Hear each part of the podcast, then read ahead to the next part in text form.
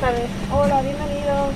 Your small belongings must be correctly stowed under the front seat, ensuring not to block the evacuation route. Vale. Bienvenidos a bordo. Me tiro ahí, Nos botella. estamos preparando para el despegue. Habla más que Por nosotros, favor, ¿eh? Ahí está. Abróchense Ya. el cinturón de seguridad. Tienen tono de el locutores también, del asiento ¿eh? en posición vertical, los reposabrazos bajados, la mesita plegada y las ventanillas abiertas. Las maletas inteligentes deberán estar en modo avión en todo momento y no ¿Maletas pueden habilitarse ¿De qué para va? cargar otros dispositivos. Deben informar a la tripulación sobre inteligentes. cualquier Que ya piensan más que sobrecalentamiento nosotros que las puedan detectar en sus dispositivos electrónicos. Si tienen alguna duda, contacten con se nosotros. Gracias. Ahora a punto de despegar, ¿estás nerviosa? Un poquitín, ¿eh? Palpitaciones. Que mira, ¿tú has visto cómo suena? Sí, sí, qué chulo, vamos. Bueno, chulo. Eh, Es práctico coger un avión, ¿eh? Madre mía. No grites, Belu, no grites. No grito, no grito. Gente, la está pasando mal, Belén. Solo voy a decir eso.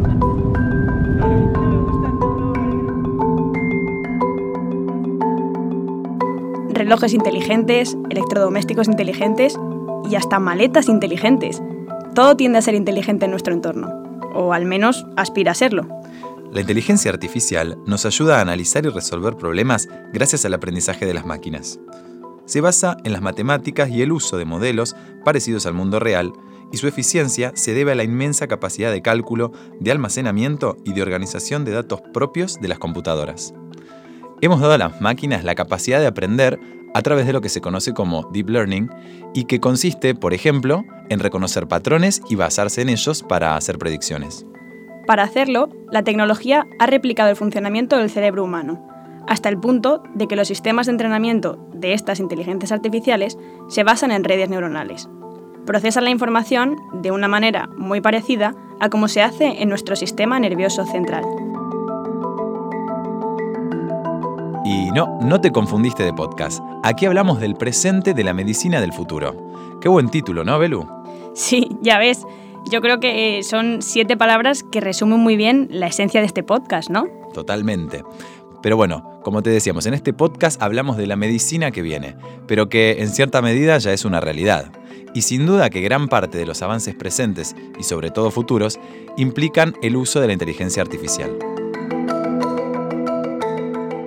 Genera, el presente de la medicina del futuro. Un podcast de la biotecnológica Amgen con Belu Jiménez y Julián Gersetti. Episodio 5. 300 millones de libros.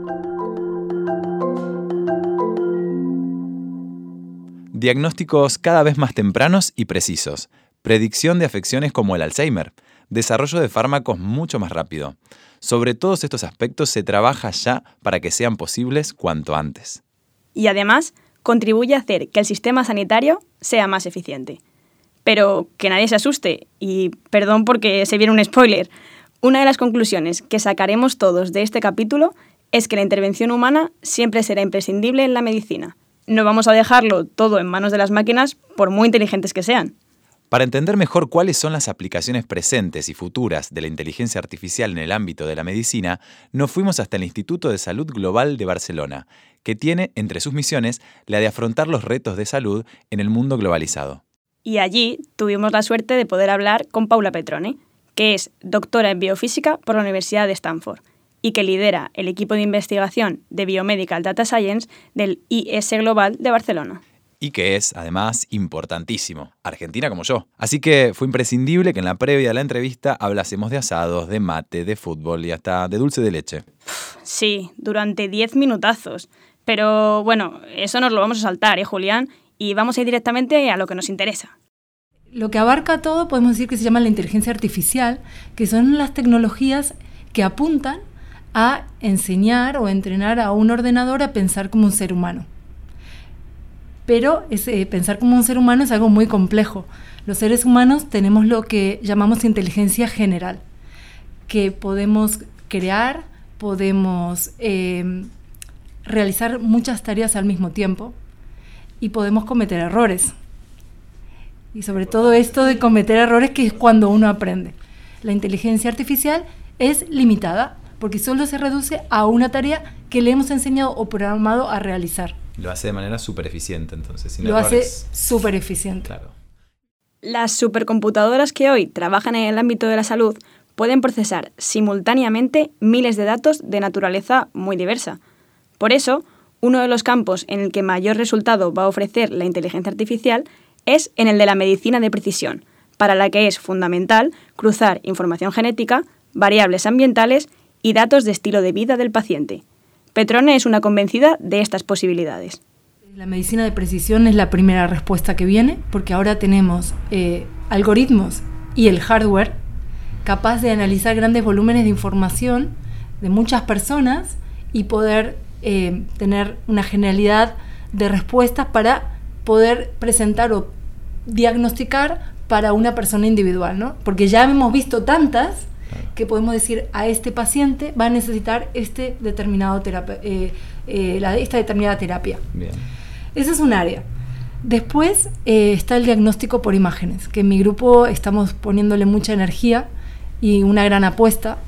Eh, en este, eh, para el diagnóstico por imágenes eh, es donde aplicamos técnicas de deep learning, ¿no? aprendizaje profundo. Hay millones de variables en una imagen y, por ejemplo, cuando hablamos de medicina, un médico tratante sí que tiene mucha experiencia, un patólogo, en ver imágenes, pero a veces siempre tiene cinco minutos. Entonces se le escapan. Entonces ahí está la oportunidad de un, de un un algoritmo de avisarle al médico, esta zona de la imagen eh, eh, trae riesgo, ¿no?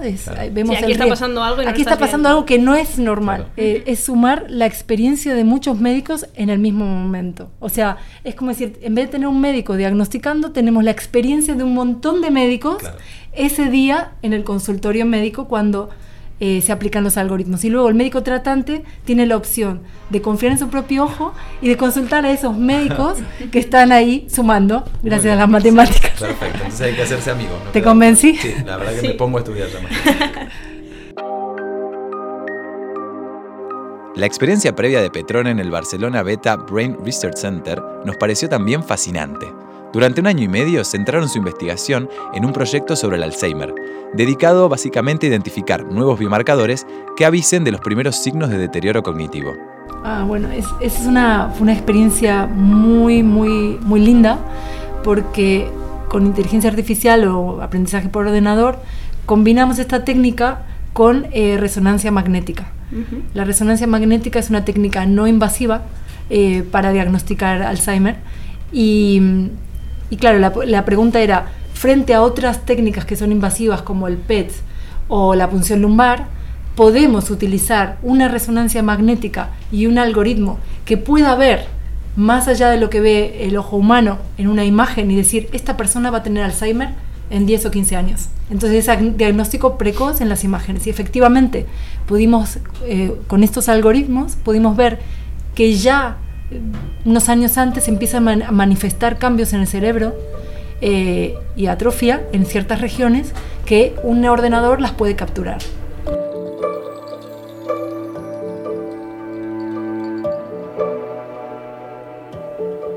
Y bueno, después de todo lo que nos ha contado Paula Petrone de IS Global, ha llegado el momento de que pongamos a prueba tu inteligencia, que no es precisamente artificial.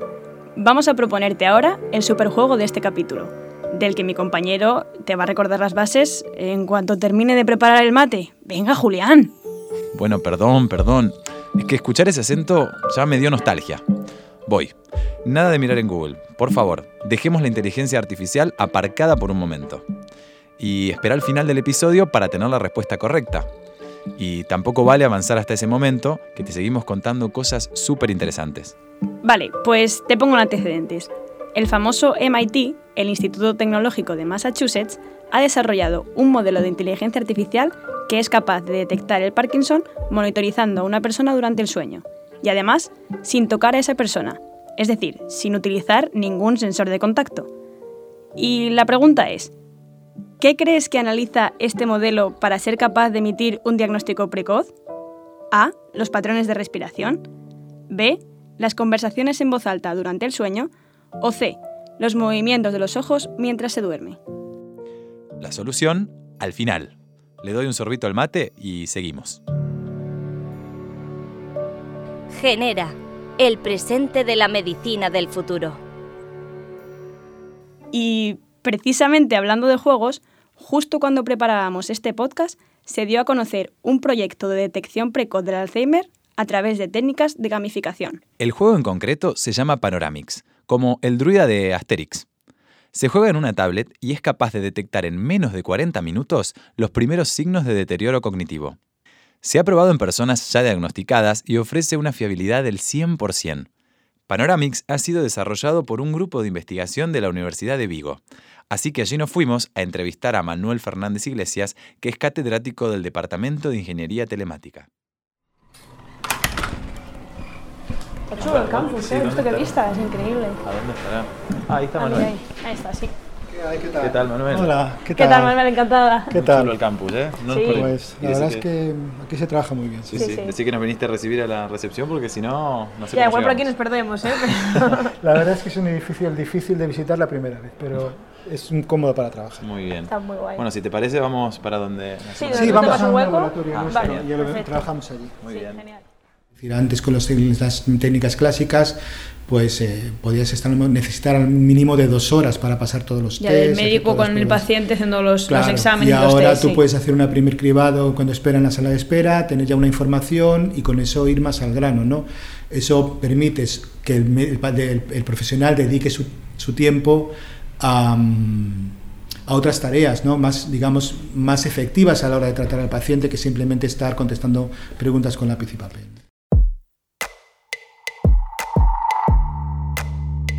Episodix es lo del camino por la ciudad. Memoria episódica. Sí, memoria episódica. Te van diciendo cosas y tú tienes que acordarte caminando por una ciudad. Y todo está eh, seleccionado al, milímetro. ¿Qué cosas poner? No está al azar. ¿Dónde claro. Tontería. Bueno, ¿qué- Ahora vamos a repetir este primer paseo. Toca todos los elementos que hayas escuchado en voz alta en el mismo. Le tienes que dar al botón. que antes nos ha dicho autobús, tocas Pues el a- y autobús. le aparece una estrellita encima, ¿no? Ajá, Y tienes unas Entonces, flechas y tú te vas moviendo con las flechas. Tú vas, la persona mayor va moviéndose con las flechas.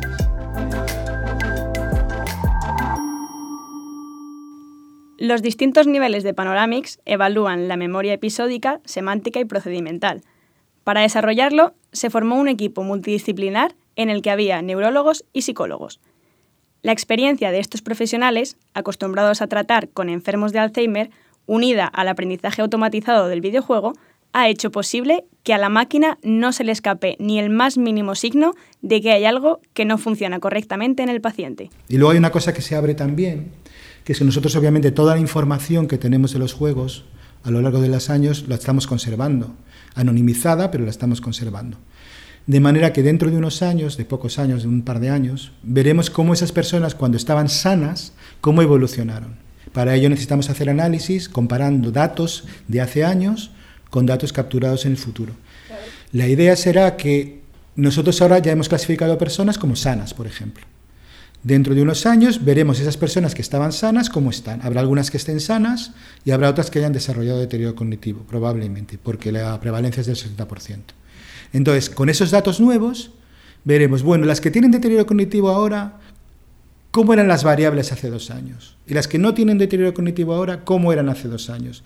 Y viendo eso, veremos si hay alguna variable que nos diga, es que esto nos va a decir si va a tener deterioro cognitivo dentro de dos años. Un patrón que, es- que ahora no podemos identificar porque no sabemos cómo estará dentro de dos años, pero digamos que ese análisis, la idea es seguir trabajando en esa línea. Y lo más importante no es lo que sea capaz de detectar ahora este juego en relación con el deterioro cognitivo, sino lo que será capaz de detectar a medida que vaya procesando datos y vaya aprendiendo a través del machine learning. La inteligencia artificial está muy presente en nuestra vida cotidiana.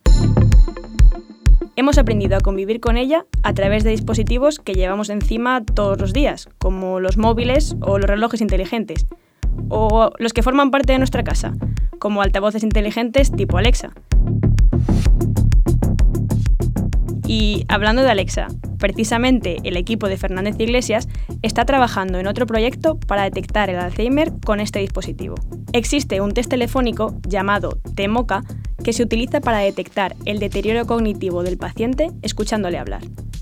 Ahora, la Universidad de Vigo quiere conseguir que ese primer cribado lo haga un dispositivo de voz en lugar de un médico.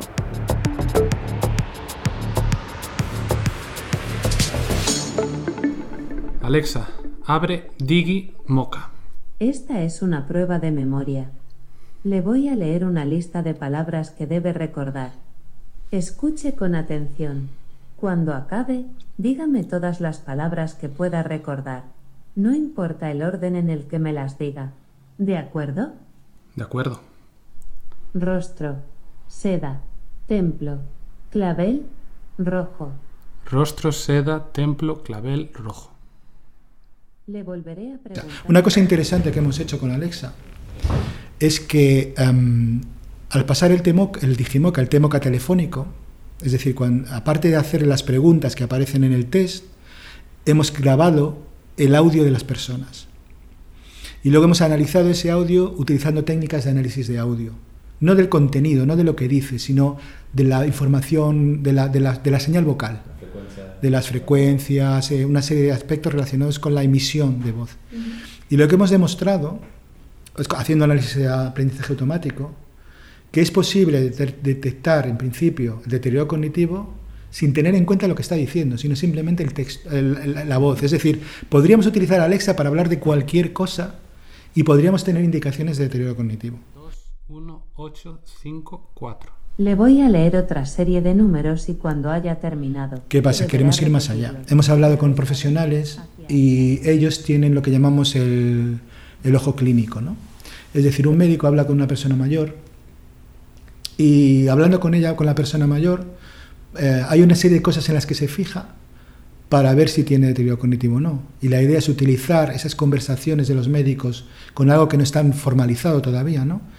Para ver de qué manera se puede hacer con, con un agente inteligente, con, con, un agente conversacional inteligente, para ayudar a, detectar el, para ayudar a detectar el deterioro cognitivo.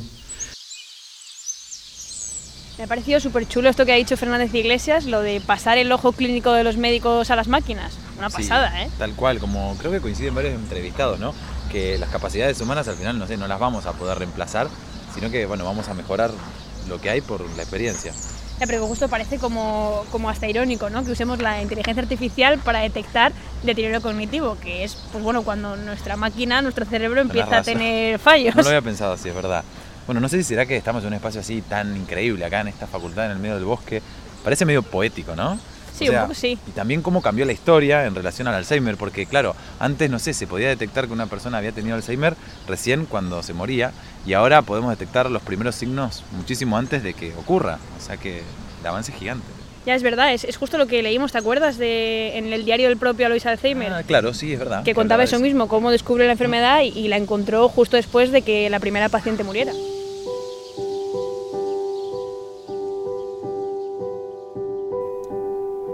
Uno de los primeros síntomas de August Deter, de 51 años, fueron los celos hacia su marido.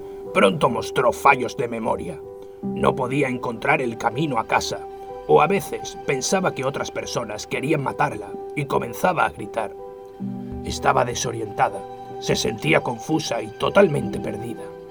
A veces me confundía con un funcionario y me pedía perdón por no haber acabado su trabajo, y otras gritaba por temor a que quisiera operarla o incluso violarla. Arrastraba objetos sin sentido y parecía oír voces internas. Al final estaba completamente apática. No salía de la cama en posición fetal. A los cuatro años murió. Numerosas neuronas, especialmente en las capas celulares altas, habían desaparecido totalmente. Las neurofibrillas se habían transformado por el almacenamiento de un producto patológico todavía no bien conocido del metabolismo de la neurona. Alrededor de un cuarto o un tercio de todas las neuronas de la corteza cerebral mostraban esas alteraciones. Los ordenadores trabajan con información, con numerosas capas de datos que cruzan e interpretan para aprender, para predecir, para emitir un diagnóstico. Pero para que se pueda explotar todo el potencial que tienen, es necesario mejorar la calidad de los datos, su homogeneidad y su flujo, no solo entre los centros de investigación, sino también entre los distintos sistemas hospitalarios. Ana Ripoll es catedrática de Arquitectura y Tecnología de Computadoras de la Universidad Autónoma de Barcelona y presidenta de la Asociación Bioinformatics Barcelona. Lleva años trabajando en el ámbito de la inteligencia artificial el Big Data y la salud. Así que estaba claro que necesitábamos hablar con ella. Una persona ah, genera en media durante su vida datos que influyen en su salud, todos esos datos que influyen en su salud, podríamos rellenar 300 millones de libros. ¡Wow! Imposible de asimilar, ¿no? Digamos por parte de los médicos. Efectivamente, todo va de, extraer conocimiento de los datos genéticos, de los datos clínicos y de los datos de estilo de vida. ¿eh? Escuchamos también a Juan Carlos Sánchez Rosado, responsable del área de salud en la tecnológica IBM para España, Portugal, Grecia e Israel. Mucha cantidad de datos sin calidad no sirve para nada. Entonces, eh, primero es la calidad, ¿no? y luego, obviamente, cuanta más cantidad, pues ah, mejor alimentas a los sistemas que aprenden o que entienden, son sistemas más robustos. Es decir, eh, tienen en cuenta más posibilidades, con lo cual mm, atienden a más situaciones, eh, a más poblaciones, etc. Tanto la doctora Ripoll como Sánchez Rosado coinciden en que el gran reto que hay que afrontar es el de conectar los distintos almacenes de datos de todos los sistemas de salud, desde centros de atención primaria a hospitales y estandarizarlos. Y no es un reto fácil de afrontar. Hay, que, hay transformarlos, esos datos, en conocimiento, primero en información, luego en conocimiento, para que los médicos, los profesionales de salud tomen sus decisiones a partir de esos datos. Por lo tanto, ese proceso es un proceso complicado. ¿Saben cuál es el problema? El problema es que el médico habla un lenguaje y el informático habla otro.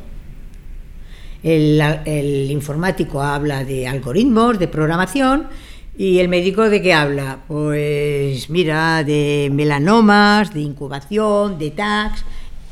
Claro, es muy complicado. Y este es el gran problema por el que no estamos avanzando tan rápidamente como deberíamos. La falta de profesionales con un lenguaje común. La tecnología la tenemos, es un cambio cultural, es un cambio social. Y esto cuesta mucho. Tenemos que tener científicos, tecnólogos, sanitarios, pacientes, la administración. Es decir, todos tenemos que entender lo mismo, tenemos que hablar el mismo idioma. Todos los temas éticos, legales, de privacidad. Si algo aprendimos de los diversos expertos con los que hemos hablado de inteligencia artificial, es que todo lo que consigamos hacer bien hoy en cuanto a la recogida de datos tiene beneficios en el presente y en el futuro. Eh, la solución en general nosotros se la damos de manera algorítmica. Rellenamos estos huecos haciendo modelos de lo que tendrían que ir en los huecos. Esto se llama una técnica que se llama imputación de datos, ¿no? Lo hacemos bastante. La limpieza y procesamiento de datos en cualquier proyecto de inteligencia artificial lleva aproximadamente el 80% del proyecto. Es lo que más lleva. Pero claro, también pasa un poco por el tema de eh, la educación ¿no? del clínico y en saber que estos datos no solamente sirven para el presente, para el, para el paciente en concreto, sino que van a ser utilizados luego para investigación y desarrollo y predicciones para el beneficio de muchos pacientes. Entonces, si el médico se empieza a concientizar de este uso futuro, y podría llenar la historia clínica de otra forma. Claro, que comentabas un poco de ese trabajo de hormiga que tiene que hacer el, data science. Si el médico conoce cómo hacer mejor esos datos, es un trabajo que ya le está ahorrando a la persona que tiene que ir cuadrando datos, ¿no? Exactamente. Y una mejora también en el tipo de entrevista médica y qué datos se van a tomar y cómo se van a, tomar. Eh, para, para luego puedan ser aprovechados. Quizás conceptualmente la medicina se enseñó de una manera y ahora tenemos que pensar que todo lo que hacemos en la consulta puede repercutir en acciones futuras y ahí es donde vienen ustedes. Así que creo que quedó muy claro, ¿no? Sí, sí, sí. Exactamente. Gracias. Y ahí me encantó ese punto.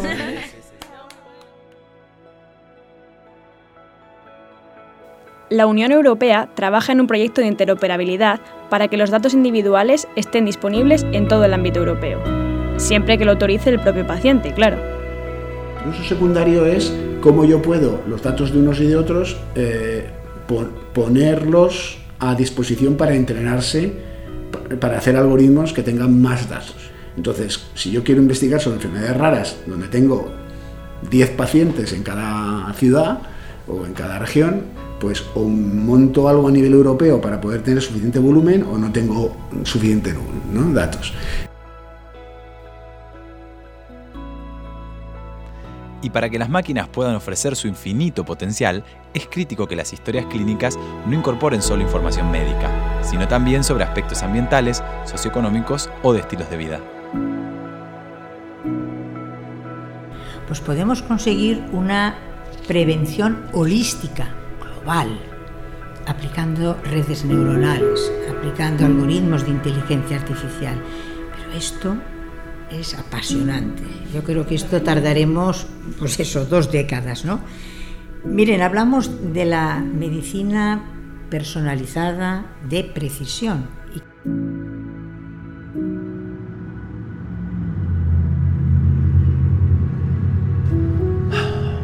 A que adivino que vas pensando, que vas ahí mirando la nada. ¿Qué te pasa? ¿Ahora podés leer mi mente con inteligencia artificial? Que va, nada artificial. Mi inteligencia es 100% natural. o intuición femenina, como le digas. También. Está bien. que no, al final, joder, tantas horas en el coche, en el tren, grabando, ya te voy conociendo un poco. Bueno, un poco cierto, tenés razón. Y no sé si la perspicacia es un elemento que también se puede entrenar con el deep learning. Por cierto, a ver, ¿qué estoy pensando? Pues, a ver, por lo que te conozco y las cosas que me has contado, esto mismo es un poco lo que os pasa en el laboratorio, ¿no? Que intentáis eh, tener datos, pero que los archivos que os llegan, pues a veces no están completos o faltan cosas importantes. Y que ojalá los médicos pues entendieran que lo que hacen en su consulta tiene más trascendencia y que la información que se recoja bien hoy pues servirá para el futuro. Mm, No me asustes, Belu, por favor, porque la verdad que eso era un poco mi reflexión. ¿Ves? Es Estás que ya te conozco. algo de miedo, ¿eh?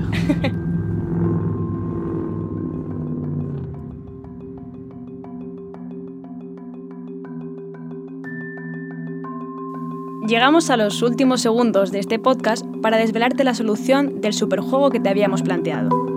Te contábamos que el MIT ha desarrollado un modelo de inteligencia artificial que es capaz de detectar los primeros indicios de la enfermedad de Parkinson monitorizando a una persona durante el sueño. Y además, sin tocarla, es decir, sin utilizar ningún sensor de contacto.